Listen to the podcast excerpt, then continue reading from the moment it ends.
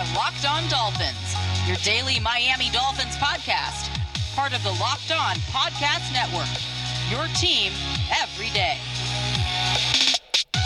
It is Friday here on Locked On Dolphins. I am your host, Kyle Crabbs. Today is November 6th, 2020. We are just days away from week nine against the Arizona Cardinals. Today's show, we're going to talk specifically about how the Dolphins craft the game plan to beat the Arizona Cardinals. Today's episode is brought to you by Pepsi. This football season will be different, and Pepsi is here to get you ready for game day no matter how you watch this season. It's the refreshment you need to power through game day and become a member of the League of Football Watchers because Pepsi isn't made for those who play the game, it's made for those who watch it. Pepsi made for football watching. Speaking of crafting a winning game plan, if you are looking for a winning Dolphins fan cave for you or your loved ones, our friends at Nikco Sports have just the thing a Tua Tagovailoa commemorative football. This thing is beautiful. Action shot of Tua, franchise accolades, his collegiate accolades, Hard Rock Stadium on one of the panels of the ball it, it really is something that if you're looking at this 2020 season as a launch point, right, for what comes next for the Dolphins, and we're all excited about the next chapter of Miami. If you're looking for something to remember the 2020 season as the beginning of that, this Nikco Sports commemorative football for Tua Tagovailoa might be it. Limited edition, 2020. These things, $99 piece. Two different ways that you can order and add this to your collection. You can call 1 800 345 2868 or you can visit NIKCOsports.com. That's N I K C O sports.com and mention the Locked On Dolphins podcast and grab yours today. We are game planning today on the show. We're looking at the Dolphins and Cardinals, each side of the football. Where do the Dolphins have winning formulas? What can they do to make the most of their opportunities against Arizona? It's kind of a complex question, right? Offensively, the Arizona Cardinals spout, sporting Kyler Murray. Very challenging proposition. Uh, mobile quarterbacks have been challenging for the Dolphins in the past. Uh, I don't necessarily know that this team is going to want to run true spy against him. So let's start there. Let's start when Arizona has a football. It is the NFL's most productive offense from a yards perspective versus the NFL's top scoring defense Cardinals offense, Dolphins defense. What would I like to see the Dolphins try to do in this football game to come up with a winning formula? I think it will be drastically different than what you saw the Dolphins attempt and succeed to do against Jared Goff. Miami ran a ton of zero blitz against Goff or simulated blitzes with zero shell on the back end uh, to force the ball to come out quickly and to take advantage of some lack of ideal athleticism from Jared Goff as a passer when he's pressured and forced to throw off platform. Kyler is kind of the inverse of that. He gives you a lot of talent with his legs. He gives you a lot of natural ability with his arm to throw from all different kinds of angles, put balls in places that he really shouldn't. So instead of trying to blitz Kyler, I think the Dolphins adopting more of a contain rush against Kyler. Force him to beat you from within the pocket because he's most dangerous when he uses his legs. He's most dangerous when he gets outside the pocket and can throw on the move.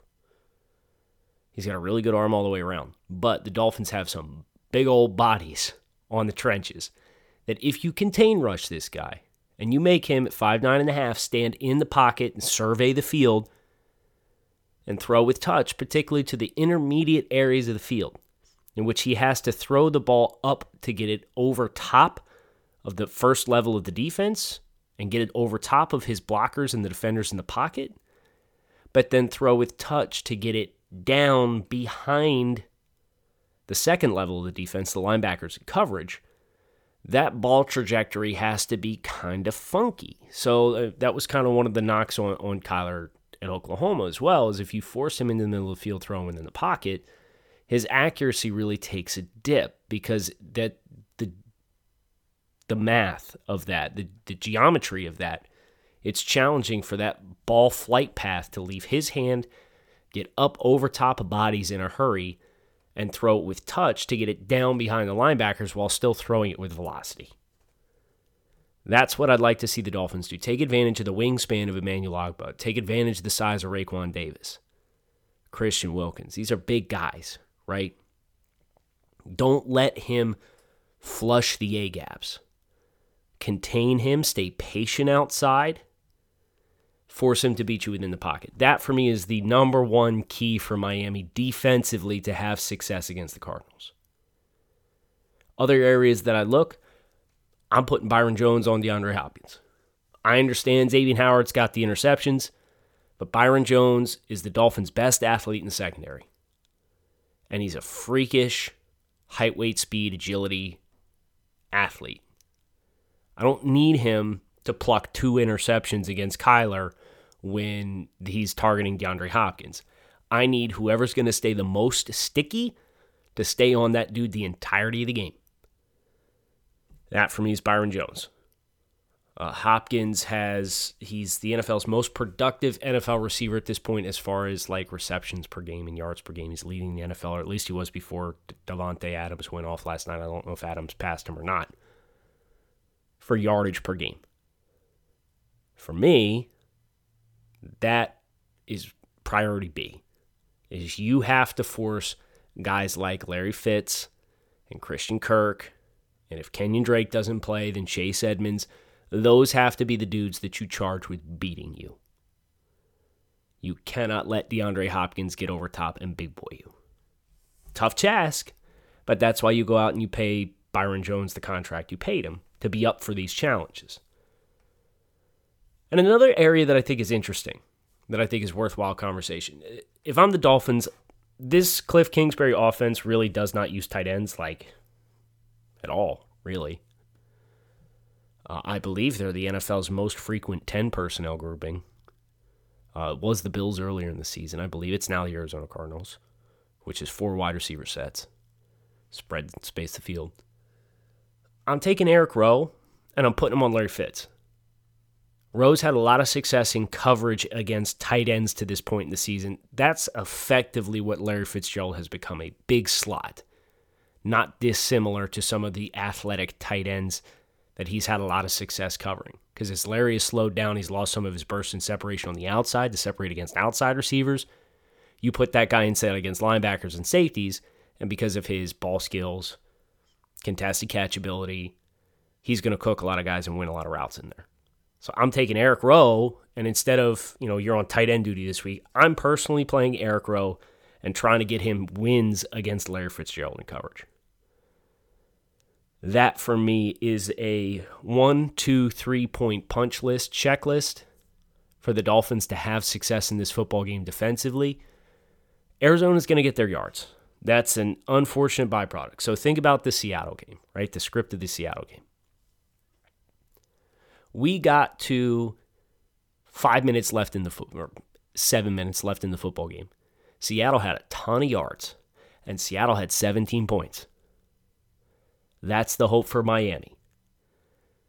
And then you hope Kyler doesn't do what Russ did to you and go down the field in five plays and score a touchdown, and then have your quarterback down nine throw an interception to set them up on a short field for them to score a touchdown and blow the thing wide open with three and a half left in the game. That script was there for Miami, but Russ was Russ, and then Miami had a turnover. 17 points through 52 minutes with a lot of yards. I would expect something similar in this game from the Dolphins.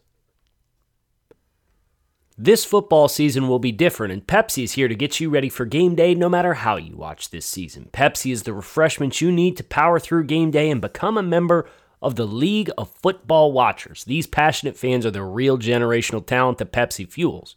Because Pepsi isn't made for those who play the game, it's made for those who watch it. Pepsi, made for football watching.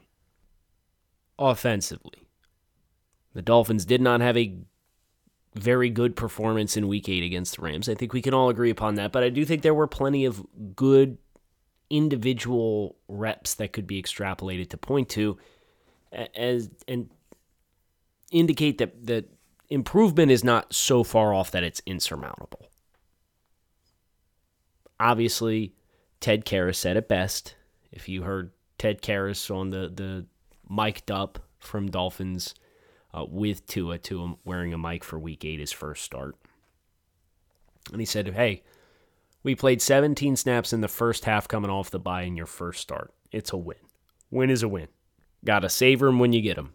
And I don't disagree with Ted on that front. Um, I thought Tua showed some really nice things with his progressions and, and his eyes and moving across the field.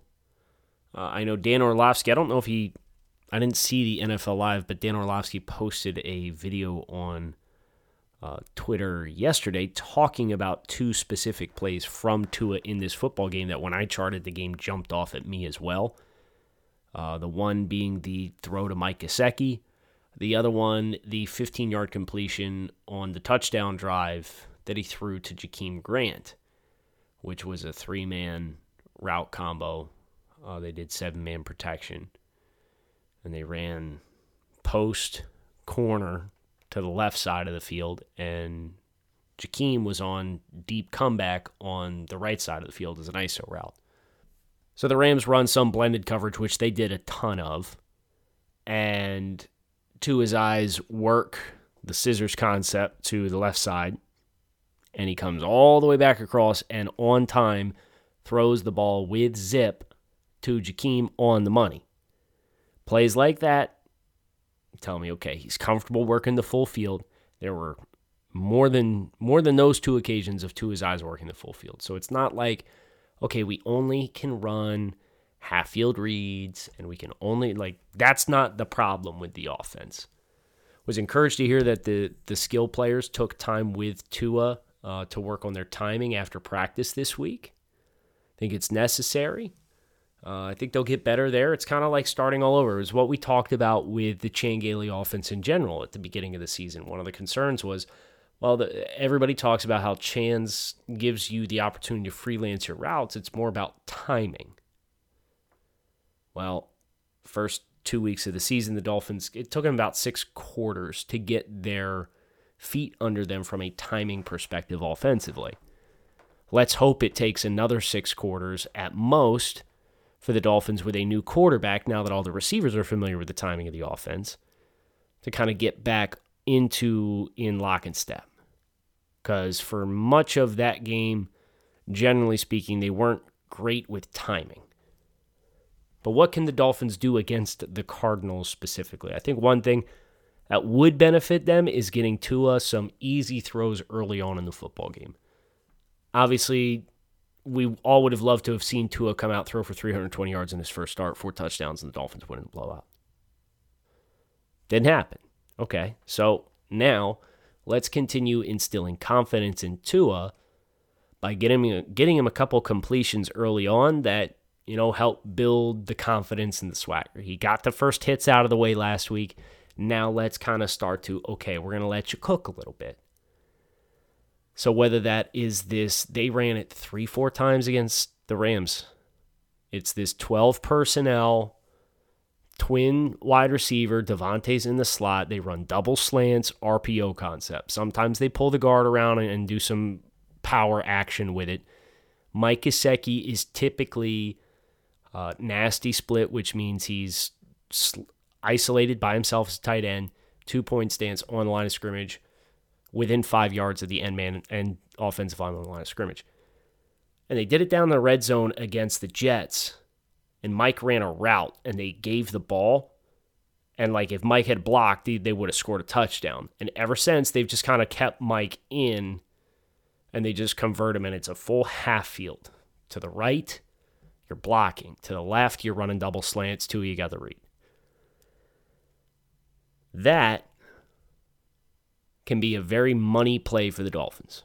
Would like to see that continue to be a money play for the Dolphins. I'd like to see that. That was last week on Power to the Pod before the Rams game. They asked me, What's your play call? What's your first play call for snap number one of the Tua era?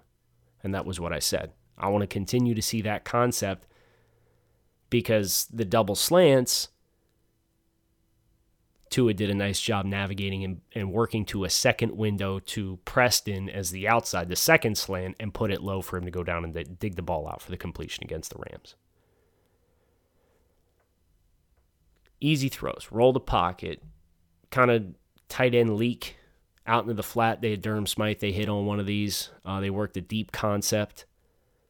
And Smythe from across the set, he kind of went with split zone action. Um, as if he was going to block the man on the line of scrimmage. Everybody on the offensive line stepped down. And instead of blocking, he just kind of leaked out and Tua hit him on the rollout. Things like that. Simple, very elementary reads, but get him some completions early. I do think that is important. Speaking of getting it early, have you ordered your Tua Tagovailoa commemorative football from our friends at Nikco Sports? If not, you can visit Nikco Sports, N-I-K-C-O sports.com or call 1-800-345-2868 to get one of these commemorative, there's only 2,020 of them, Tua Tagovailoa commemorative Miami Dolphins football. Help yourself bolster your Dolphins fan cave, much in the same way we are hoping the Dolphins bolster Tua's confidence this upcoming weekend against the Cardinals with some easy completions early on. That's nikcosports.com or 1 800 345 2868 to place your order for one of these limited edition commemorative Tua Tagovailoa footballs for just $99. I do think an additional note uh, for the Dolphins offense would be to if you're going to be without Matt Breida, and you know you're going to be without Myles Gaskin, you're probably going to need to have Patrick Laird be the primary back this week. You can get Jordan Howard will be active. Jordan Howard will probably command reps inside the 10 yard line and third and short. But if you want to have as little interruption, service interruption into your offense and the infrastructure and the way that it works, I think you have to have Patrick Laird be the guy because he, like Myles Gaskin, not an overly powerful guy. He's a capable pass catcher. He's gotten reps in 20 personnel. He he showed to be a competent runner last year uh, when Miami, in their few chances to get things cooking on the offensive line, he's not going to make reads at the line of scrimmage and, and press the line of scrimmage and find holes as persistently as what Myles Gaskin has. But Myles didn't do that overly well in week eight anyway. So if I'm the Dolphins, for the sake of keeping everything else as regular as possible in the offensive line, Patrick Laird is probably going to be my RB1 for this week.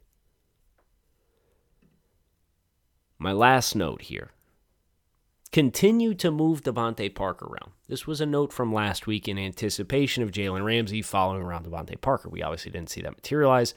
We also didn't really see a very prominent game from DeVante Parker. Perhaps that was because of whatever lingering issues he may have had with the, the groin injury or whatever. Uh, he's not on the injury report this week, so that's promising. That looks great. But the Dolphins did move DeVante Parker around on a handful of times.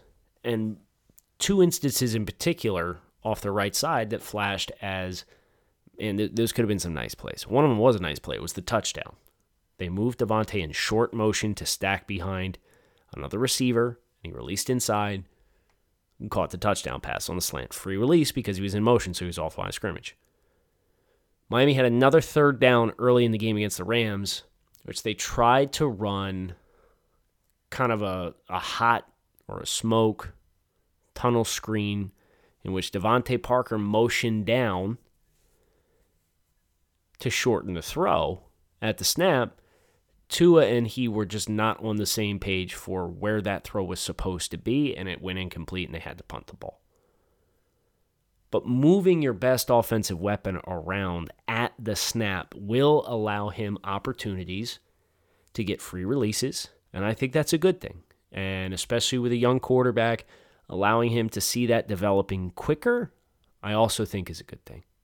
So that's how I would choose to attack both offense and defense if I were sitting in on some of the the game planning for Miami, just kind of looking at these two teams and knowing what their strengths and weaknesses are. So, hope you guys enjoyed. I hope we have an enjoyable football game to watch. Remember, it's a late game on Sunday afternoon. So enjoy the one o'clock slate before the Dolphins kick off. Uh, we're to root against the Texans. We're to root against the Bills. We all know what we're rooting for. Uh, so keep it dialed in, keep it locked in right here on Locked On Dolphins. Look forward to talking to you guys on Monday after the game. Thanks so much for listening as always, and enjoy your weekends.